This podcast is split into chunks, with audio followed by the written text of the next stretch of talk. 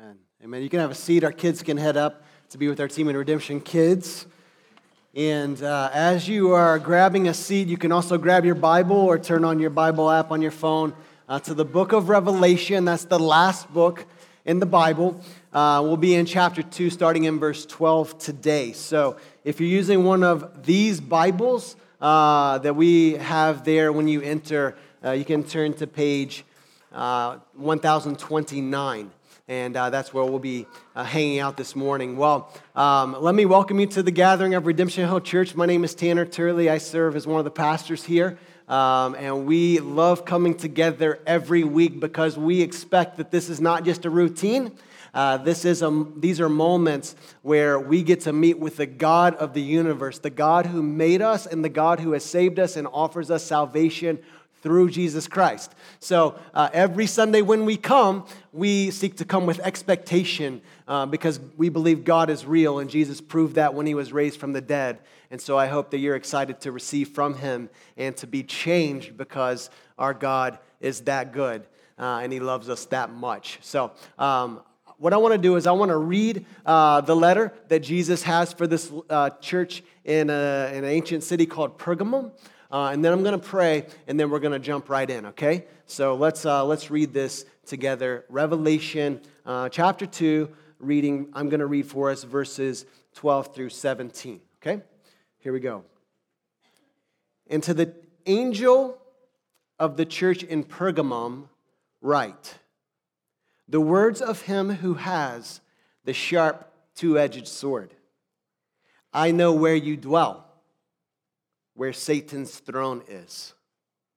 Yet you'd hold fast my name and you did not deny my faith, even in the days of Antipas, my faithful witness, who was killed among you, where Satan dwells.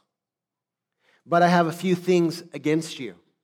You have some there who hold the teaching of Balaam, who taught Balak to put a stumbling block before the sons of Israel so that they might eat food sacrificed to idols and practice sexual immorality. So also you have some who hold the teaching of the Nicolaitans. Therefore, repent. If not, I will come to you soon and war against them with the sword of my mouth. He who has an ear, let him hear what the Spirit says to the churches. To the one who conquers, I will give some of the hidden manna, and I will give him a white stone with a new name written on the stone that no one knows except the one who receives it. Let's pray together again. Father, we come to these words of Christ. And we just want to pause for a moment and recognize that these are His words. These are your words that you've given to us.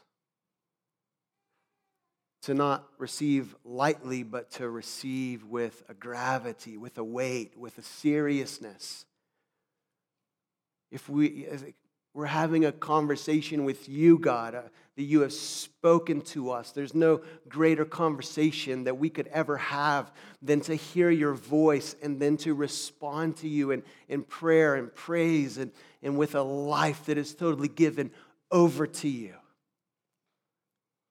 And God, as we think about what Jesus is saying here and how he's commending the church at Pergamum, and yet he's correcting and confronting some things, Lord, we just even want to look within in the mirror of our lives and individually and even as a church, Lord, that we would see that perhaps there are some ways where we too uh, need to be corrected as well as be commended. And so, Lord, would you give us ears to hear? Not just physically, because we could uh, hear a couple thousand words from a guy on a stage and assume that everything's cool and we've got it all together and we can miss what actually you're wanting to speak to the, to the, to the ears of our hearts. And so, God, open our eyes and open our, our ears today so that we would see and so that we would listen and so that we would respond to who you are. Every single one of us. Every single one.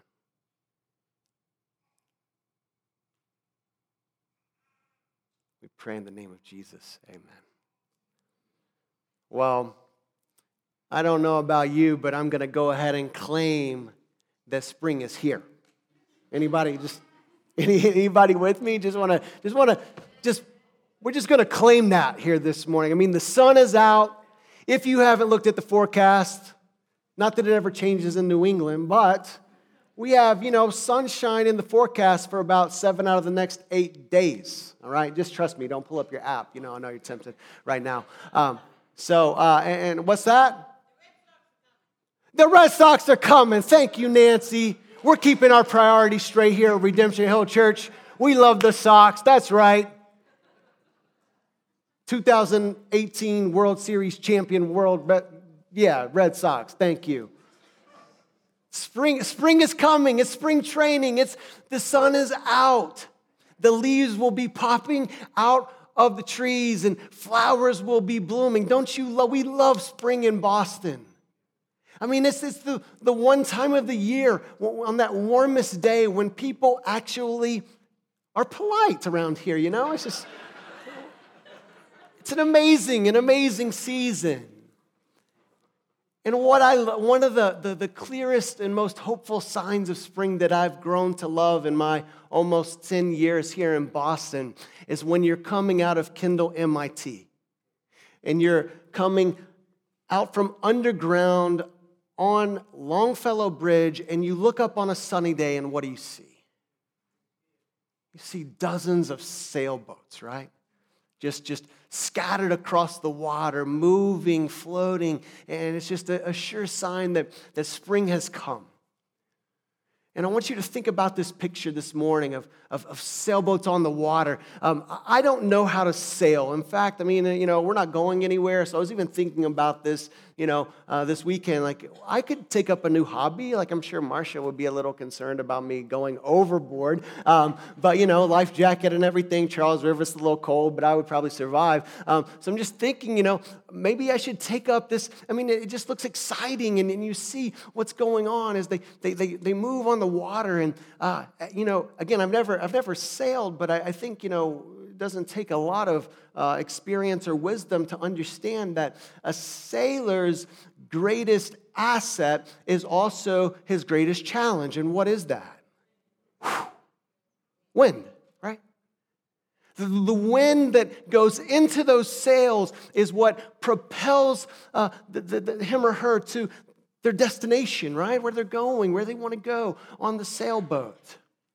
And yet we know that winds change directions, right? So, uh, you know, they have to fight the changing winds and maneuver and change the direction of the sails in order to stay on course. And what a metaphor, what a picture of the Christian life. we raise the sails of our hearts and we say, God, blow your wind. By the way, if you didn't know, the, when Jesus talks about the Holy Spirit in John chapter 3, he compares the Spirit to wind. Acts chapter 2, wind comes in and power empowers them, fills them with the Holy Spirit. So, wind is a metaphor for the Spirit of God blowing wind into our life, propelling us forward where God wants to take us. And yet, that's not the only wind we encounter in this life. Paul talks about in Ephesians 4 that, that there will be uh, waves and every wind of doctrine, so many different teachings, so many different philosophies and worldviews, so many different practices and ways of living life out of those teaching philosophies and worldviews that will seek to knock us off course. Surely you know what I'm talking about. And what, what happens? What happens is that, you know, it's not like we, are we're, like we're seeking to worship, we're seeking to walk with God, we're seeking to, to have that wind of the Holy Spirit fan the flame into our hearts and keep the wind in our sails focused, moving forward where God wants us. And yet, as those uh, multi directional winds come, what happens is that all of a sudden, just very subtly, right, just very, in a very mild manner, uh, we start to kind of just get off course by a couple of degrees, right? And then those couple of degrees, when they're not attended to and we're not able to correct course, then those couple of degrees become a couple of more degrees and a couple of more degrees and a couple of more degrees to where a little compromise,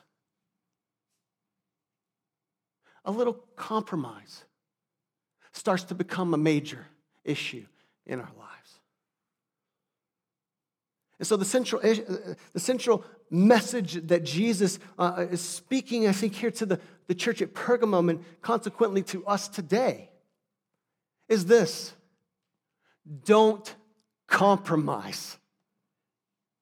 Do not compromise. You will be tempted. You will live in a, in a, in a place where you're going to, to, to have these different challenges coming against the, my wind in your life. And so stay focused, be intentional, live this out in the ways that I have called you to live. And so, as we look at this, this letter, this little letter, the, the, the, key idea, the key message this morning is to not compromise in our commitment to Christ. Do not compromise in your commitment to Christ. And, and we get some principles and some lessons and some encouragements as we move through this letter as to how we can stay faithful, how we can stay committed and not compromise in our commitment to Christ, all right? So, the first encouragement I have for you this, first of four, is this, all right? Number one, don't compromise when facing spiritual opposition, all right? Don't compromise when facing spiritual opposition. We've talked about this each of the past two weeks. Jesus begins every letter with these two words I know, I know. He's going to do it four more times after today. I know, I know, I know, I know, I know. He knows what's going on. Usually it's about uh, what, what's happening within a person and in this group of people known as a church, church at Ephesus, church at, um, at uh, yeah, I forgot last name, Smyrna, thank you, there's seven, cut me some slack. Um, so the, the church at Smyrna, now the church at Pergamum. I know what's going on, but, but, but here he says, I know your situation. His focus is first on their context. And, and he says, I know where you dwell. And if he just paused just for a moment as Bostonians, it's almost like just the pride that we have in our city. It's almost as if we can hear dirty water playing in the background, right? Come on, you know that song. You might not know the title, but you know that. Oh, Boston, you're my home. Dun, dun, dun, dun, dun. Come on, Red, Red Sox. Nancy knows that song. We play it after every win, every Bruins win. Come on. Hey, Nancy, you're going to mess up my sermon illustrations, all right? Now, I love some Neil Diamond too. Um, so, so, so, we just we take pride, like even as even as I drive around with my kids, you know, just to build a sense of like this is where God has brought us. We love our city. Uh, Parker can tell you, I would used to chant, you know, where are we from? You know, just driving through. Where are we from? And then I taught my girls to say it like this: You know where? And then we all say it together Medford.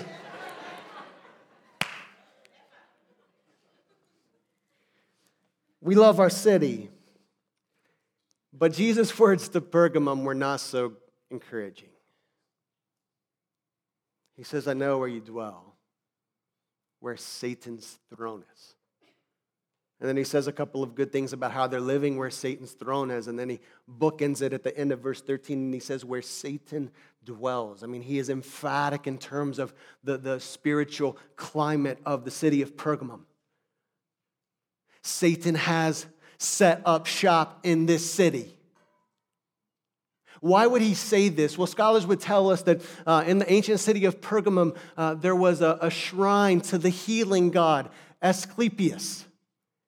And, and, and you would know just from seeing medical symbols that doctors still wear today that the rod of Asclepius is, is entwined with what? Two serpents, two snakes. The serpent being representative of our, our adversary, our enemy, Satan himself. But it was not only that, but uh, not only this worship, this false worship of the healing god Asclepius, but then also Pergamum was the center of the Roman imperial cult. And so, what that means is uh, they were the first city to, to build a temple in honor of uh, Caesar Augustus so that he would be worshiped in their land. And so, false worship was rampant in so many ways. And Jesus is saying that the influence of Satan is, is all too real. It's all too real there in Pergamum. Uh, his work was alive and well, including the persecution of Christians, even to the point of death, as we see here with this brother named Antipas in verse 13. And so I just want to ask you this morning do you understand? Do you realize we are in a spiritual battle? We have an enemy. And he does not play nice. Satan is God's enemy, and if we're on God's team, he's our enemy. Ephesians 6 makes this so plain. Listen, listen to these words, words of instruction, even in the spiritual battle. Uh, Paul writes, Finally be strong. You need to know this chapter, by the way. Ephesians 6, 10 through 20. You just need to highlight, underline every word, and keep coming back to them, because quite frankly, this is where we live day by day. Yes, even in Medford. Finally be strong in the Lord and in the strength of his might. Put on the whole armor of God that you may be able to stand against the schemes of the devil. For we do not wrestle against flesh and blood, where our mind goes first. Oh, they. Oh, she. Did you hear what he? We do not wrestle against flesh and blood but against the rulers, against the authorities, against the cosmic powers over this present darkness, against the spiritual forces of evil in the heavenly places. Do you, do you believe these words? Do you believe them? C.S. Lewis talks about it in his book, Screwtape Letters, a, a, book that, that highlights and accentuates the reality of the spiritual battle that we face. He opens his book with a little preface and he, he says that Christians uh, typically make one of two great errors, equal and opposite errors. Um, they either um, like totally ignore the demonic realm and have the minds of materialist in other words like those that maybe are so scientific hello boston right? That like we don't even believe in the supernatural at all. Or the opposite error is that we like can't get the demonic off our mind. There's an, an over excessive obsession about uh, demons popping up everywhere and influencing every little thing every word that comes out of our mouth but I would, I would pose to you, even as we think about that, that, that is, you know, we don't, we don't want to be materialist if we're like really reading the Bible and believing it. And yet, probably most of us would just kind of hear me say that and just say, okay, like, hey, I'm just going to kind of live in this middle place and I'm going to like, even though I don't think about the demonic much or the influence of Satan and in my workplace or in my city or even in my home and how that can, can, can look like and work in terms of warfare, um, we, we probably don't have the inclination to kind of lean towards uh, this, this other end. But, but I actually think like when you when you read the whole story of scripture from Genesis to Revelation, the serpent is right there in Genesis chapter uh, 3, right? Uh, uh, 2 and 3. And, and then he's right here bookending uh, all throughout the book of Revelation and so many places in between. So I really believe that if we were to err on one side, we should err on the side of like, demons are real. There is spiritual opposition against us. Satan is our enemy. He wants to distract and destroy us. I mean, just, just think about the, the, the presence of, of, of, of, the spiritual opposition that, that we face. And you say, like, well, Tanner, what does this look like? Why are we so distracted? Well, Why is it that so many Christians, maybe this isn't true for you, or it's, it's, it's increasingly less true of you, I hope and pray. But why do so many Christians just live so distracted lives? 10:30 to 11:45, 12, you know, Jesus. Maybe a few minutes of prayer here and there, Jesus. And then we're all over the map at so many other times. Why is it that we get just when, when we're up against difficulty, that we get so discouraged, so weighed down, so pressed down to the ground? It's like that's a weapon that Satan uses. He wants to discourage us, he wants to distract us. He wants us to give in to those same old. Why do you keep going back to the same temptations?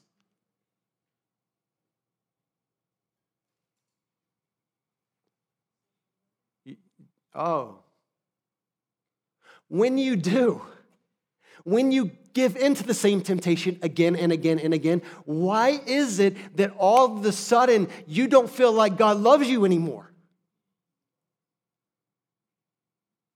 Like you, could, you can't show up on the next Sunday, you can't go to group, you can't pray, as if God stopped loving you just because you sinned once. Why is that? It's because we have an adversary who is described as our accuser. You're no good. You don't love God. You're worth nothing. Satan can't take our life. That's why last week was so good. He who has an ear to hear, let him hear what the Spirit says to the churches. The one who conquers will not be hurt by the second death. We look Satan in the eye and we say, You can kill me, but you can't kill me. Don't fear those who can kill the body but can't touch your soul. Jesus says this. And yet, even though he cannot take uh, take our, our salvation, touch our life in Christ, then what he wants to do is he wants to disrupt our fellowship with God and he wants to render us ineffective as we seek to push forward the mission of God that God has given us.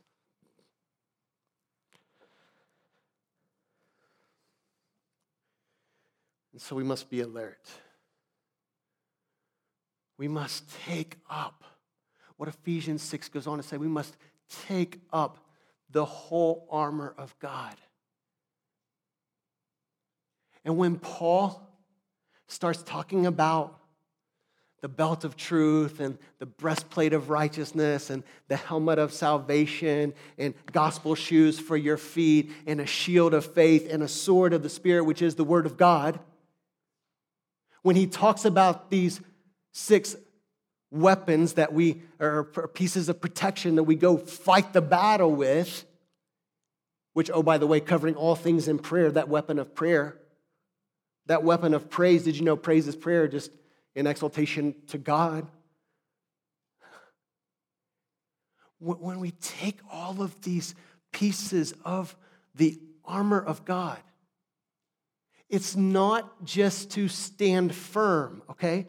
I mean, it is to stand firm, and we see that here in Ephesians 6. Um, but, but, but it's not just to defend and resist, it's also to march forward and to take ground and say, This belongs to the kingdom of light. The kingdom of darkness is real. The kingdom of darkness has been winning for far too long in our city, in your workplace, perhaps in your home. We need just to get a little passionate and, and, dare I say, a little militant about it. We need to take up arms, not against flesh and blood, but against our enemy, against these forces, these demonic forces that want to keep us from living the life that God has for us. And so that's what that's what this Lent season is all about. I mean, I mean, Lent, as we prepare for Easter and we, we spend, maybe we're fasting from certain things to feast on Christ in, in more substantial ways. It's, it's all about drawing near for the purpose of, of living what God has called us to live. And that's how we fight our battles. That's how God fights the battles in our lives through us, for us. That's right. So I hope we're just kind of convinced that like sleepy prayers, sleepy songs, sleepy time with God is not going to get the war won. We need to fight. We have an enemy. We are faced with spiritual opposition. But then the spiritual opposition then surfaces in the culture in which we live. So, the second encouragement as we think about not compromising is not just compromising when we face spiritual opposition, but it's also to not compromise when we're pressured by the culture in which we live. And let me just show you how this works. The Bible talks about how Satan is the prince of the power of the air, the God that is work, uh, uh, ruling in this age. God, Satan doesn't have ultimate authority that belongs to God. As, as, as uh, I love how pastors or scholars are talked about, like God, Satan is on God's leash, you know? If, if he's allowed to do anything, he's allowed to do it. Not because God has ultimate authority over Satan. And yet, uh, in this, this, this period of, of, of, his rebellion and before God restores all things in Christ, um, he has a, a, an, an authority that he is able to exercise. And so, and so what this then this looks like is that um, his work starts to manifest itself in a culture that is opposed to God. And Jesus talks about this through this illustration in verses 14 and 15 and 16. But I have a few things against you. You have some there who hold the teaching of Balaam, who taught Balak to put a stumbling block before the sons of Israel so that they might eat food sacrificed to idols and practice sexual immorality. What's going on here, okay? Jesus is referring back to the Old Testament. Remember, we said Revelation keeps echoing the Old Testament again and again and again. Numbers 22, 23, 24, the beginning of 25. What we have is the king of Moab named Balak. He is fearful of Israel. He's fearful of their size. He's fearful of their militaristic strength. And so he says, Hey, I need some help here. I'm going to go get one of the prophets of Israel who is willing to, guess what? Compromise, and I'm going to see if he can just kind of call down a curse on his own people so I can get some safety here and uh, see if things can go a little bit better for me and my, my, my people. And so uh, Balaam comes in and, and he, you know, Balak makes this request, and Balaam says, Okay, let me see what I can do. And he inquires of God, and God uh, calls down blessings on Israel and not curses, you know, and this happens like three or four different times. But, but yet, because uh, Balak had offered Balaam this reward of, yeah, money, um, Balaam says, hey, you know, this isn't working out so well, but here's what we can do. Just go send some of your most beautiful women into the territory of Israel and let's see how that works out. And so the tactic shifted, which, by the way, this is what Paul talks about with Satan, that we're not unaware of his schemes. Don't think that he's just going to get you with the same, uh, same old tricks. He's crafty, he's deceitful. And so, as that happens, then the sons of Israel fall into idolatry and sexual immorality. And this seems to be what the teaching of the Nicolaitans is, is about as well, as some kind of connection here between the Balaam and Balak and, and the teaching of the Nicolaitans. In verse 15, he says, So also you have some who hold the teaching of the Nicolaitans. And it's like, well, what does this have to do with Rome?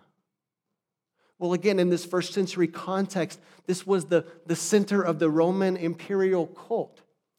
Who, again, as I said, they, they, they demanded that people worship Caesar but not only that, when they had parties and to, to worship and celebrate uh, uh, Caesar uh, in, in, in, in, their, in their city, um, these parties would often divulge uh, and, and degenerate into drunken parties where sexual immorality started to take place.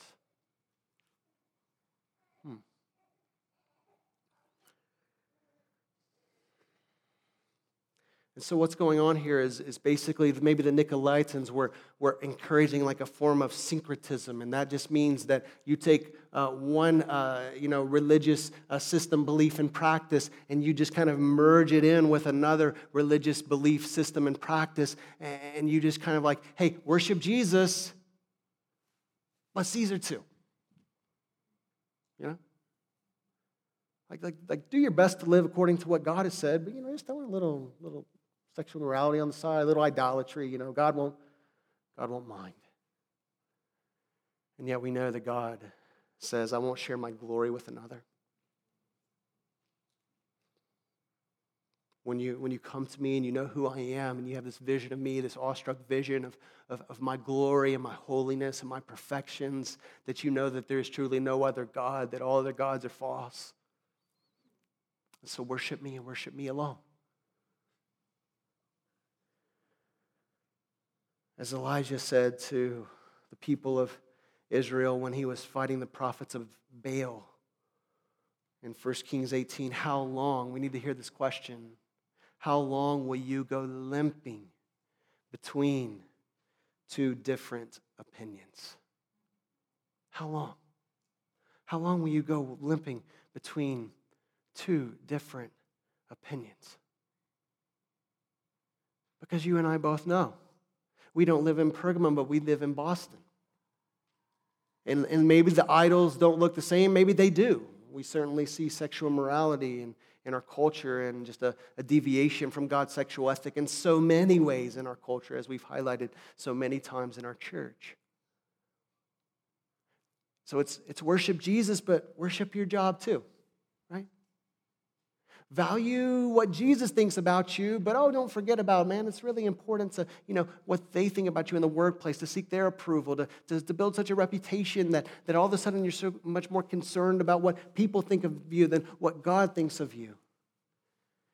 Don't be content with your possessions. Look at, look at how much they have. One more. Go after more. We hear these messages through the media, in the institutions we work for, and we see them in the lives, and we hear them in the lives of our friends. And all of a sudden, what happens is we start questioning our own convictions. We start to dabble in the places and the practices where Jesus would not be found. And all of a sudden, the degrees of our course have been thrown off through a small compromise, another compromise, and then all of a sudden, we're not really walking with God like we used to. I think what we need is a is, is what uh, Ed Welch talked about at the anger conference last week. So good just to be reminded. And here again, we need to have a zero tolerance attitude when it comes to the sinfulness of our hearts. He was specifically talking about anger, and how it's not just hot anger that manifests itself in a loud, kind of physical, you know, anger towards someone, but also cold anger that is just frustrated with, and we withdraw, we pull away from people. And, and, and Jesus is saying zero tolerance. This is what Paul says in, in, Ephesians 5. But let there not be a hint, a hint of sexual immorality be named among you. Wow. So different from our culture, so backwards, so weird according to the world, and yet we know that it is the wisdom of God and the power of God and where life is truly found. And so don't compromise when you face spiritual opposition. Don't compromise when you are pressured by the culture. Just write down Romans 12, 1 and 2. I don't have time to get into it. I wish I did. Maybe I'm just real quick. Don't be conformed. I'm just going to go there. Don't be conformed by the pattern of this world. The, the conformity is being pressed in. The culture is trying to press us in. He says, Don't be conformed by the pattern of this world, the pressure of this world, but be transformed by the renewing of your minds as comes through this book so that you can then offer your bodies as a living sacrifice every single day, holy and acceptable to God. Now, point three. Don't compromise when others do. Don't compromise when others do. We see this, this juxtaposition, this contrast between Antipas and the faithful and some who hold the teaching of Balaam and the Nicolaitans. Do you see that? We're talking about this, Redemption Hill. This is what we're talking about. In the same church. In the same church. And we would be foolish not to think that this is how it works in any and every church. Some who are super committed to Christ, but then others who start to compromise. And what happens? Well, let me just give you a few thoughts on this, a few considerations of how this, how this works, okay? Um, number one, we need to remember the power of we. Remember our vision for this year is why we leave it up in the corner of the slides every week, okay? Um, the power of we says that God has called us together to unity and we live together to help one another journey in Christ, right? So we're committed to one another like family. And the Christ in you stirs up the Christ in someone else. But guess what? So does the Christless. So does the Christless. When, when we fail to live like Christ and we display fruit in our lives, works of the flesh that is Christless, that can also stir up the Christless in someone else. Dare I say, when we live in such a way that identifies more with the kingdom of darkness and the demonic than the kingdom of light,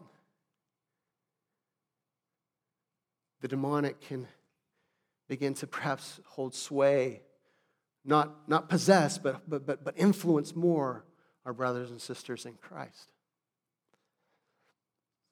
So we need to remember the power of we, both positively, which is where we focus at redemption, all right, but also negatively too. But then, secondly, don't miss the fact, okay, that, that the, only, the only reason we have a personal responsibility here, okay? Um, the, the Bible would teach us that we only compromise because we want to compromise. So, this like whole bet about the devil made me do it, it does not stand. The devil has influence, and the devil influences culture, but the devil can't touch our soul. He can't make us disobey God. So, so it's only because we have sinful desires that we respond to the temptations around us. And so we need to take personal responsibility and we need to understand, and this is actually very encouraging and good news, that we don't have to compromise. We don't have to say yes when we're tempted and uh, with all of the, the things that are swirling around us. We are without excuse. We are empowered in Christ. Sin does not have Romans. We doesn't have dominion over us any longer. Be free. Live in the victory of Christ. Let some chains be broken of compromise here today. Let's live different. I got to tell you, it's been a rough week in my house. It's been a rough week. And I, and I don't dismiss the fact that it's the week that I'm talking about where Satan's throne dwells. But I'm just saying, guess what? You're still going to get exposed here today. Still going to get, do you hear me? doesn't make me special, doesn't make me super filled with the Holy Spirit or whatever, but it's just like we can't compromise. We can't back down. We keep fighting. Even when others do, we don't compromise. Because if we compromise, then we will face, we will face the, the discipline or the judgment of Jesus. This is what he, this is what he says in verse 16. He says, Therefore, repent. Because if you don't, I'm going to come to you soon and war against them with the sword of my mouth. The sword of, of Jesus' mouth here is a picture of, of judgment. It's a picture of, if, if they're in Christ, a picture of his discipline, his loving discipline to bring them back. But, but if they're not in Christ, a picture of, of judgment, words of judgment that they will face. Just like in the story of Balaam and Balak, how actually thousands of the people of Israel died of, of a plague that God allowed into their, or he sent into their land. So it's just like that, that seems harsh. It's like, God, what? But, but God disciplines those he loves. He gets our attention, He draws us back.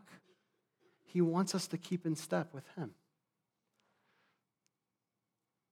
And so don't compromise when you face spiritual opposition. Don't compromise when you're pressured by the culture. Don't compromise even when others do.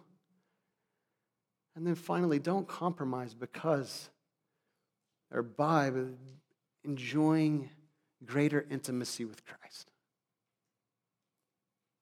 Don't compromise by enjoying intimate friendship with Jesus Christ. And in spite of, listen, in spite of all the difficulty they're facing, in spite of the spiritual opposition, in spite of the pressure from the culture, in spite of some even in their own family that are deviating from God's plans. Jesus says, You can be faithful. You can be faithful, and you can be faithful because you are walking closely with me. Verse 17 To the one to the one who conquers, I will give some of the hidden manna, and I will give him a white stone with a new name written on the stone, which no one knows except the one who receives it. So, so, so who is it the one that conquers? Well, let's just back up for a moment. Verse 16, the one who repents. You've heard it so many times. Repentance just means to, to be living one way in a direction that's off course from what God wants, and it's correcting back. It's turning back to, to God's intentions. It's, it's moving the sails back in line with the wind of the Holy Spirit, the clear teaching of the Word of God. That's what repentance is. That's the one that conquers, the one that keeps coming back, getting back to our first love, being faithful to Christ. And it's described in verse 13 as well. Even though they dwell where Satan's throne is, yet you hold fast my name and you do not deny my faith, even in the days of Antipas, my faithful witness. So, so, so the one who conquers is again the one who is persevering, the one who is holding fast, the one that is not denying the name of Christ, but the one who is honoring the name of Christ, even if that means that person's death. That's the one who conquers. And what does the one who conquers receive? He receives some really, really rich blessings. Jesus says, I will give that one hidden manna. What was manna? Manna was given to the Israelites in the Exodus wilderness as they were moving toward the promised land. They had no food, they were hungry. God sends down bread from heaven. And then Jesus says, I am the bread of life, I am the true manna sent from heaven. There's provision from God through Jesus, there's satisfaction from God through Jesus as we keep coming to Him. As we keep opening, man does not live by bread alone, but by every word that comes from the mouth of God. Redemption Hill, do you know what will happen when we really get back to our first love? Do you understand? When we're really filled with the Holy Spirit, with a no compromise kind of attitude, and God has His way with us, the city of Boston will will feel the power of God through us. Not because we're special, but because God is special. God is powerful. Hidden manna, and yes, a stone. I love this. A stone. Like, what's a stone? Scholars disagree, but perhaps it's this uh, symbol of an invitation that at times when a feast was given, a stone was given with a person's name on it, so it would be like an entrance ticket into the feast. And Jesus says, I have a stone for you. And this stone just doesn't have your name on it. It actually has a name that no one will ever know except you.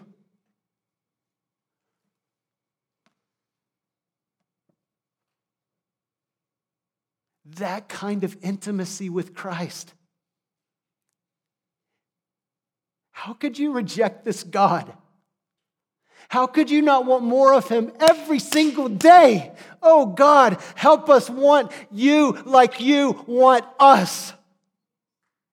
Help us want more intimacy with you because you love us like no one else can love us.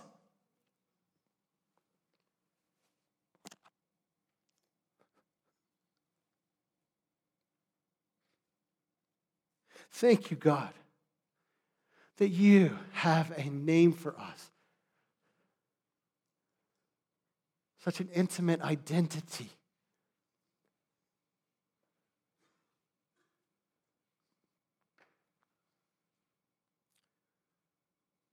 This shows, God, this shows how much you love us. And so I just want to I just want to ask, I'm going to invite the band to come up. I want to keep praying, but I just want to ask you, how will you cultivate intimacy? How will you, how will you seek to, be, to get back to your first love, to be faithful, to not compromise? This is so real. It's so true. It's why I get so passionate. It's not a show. I didn't plan. I was looking at my notes, like, hey, fall on your knees.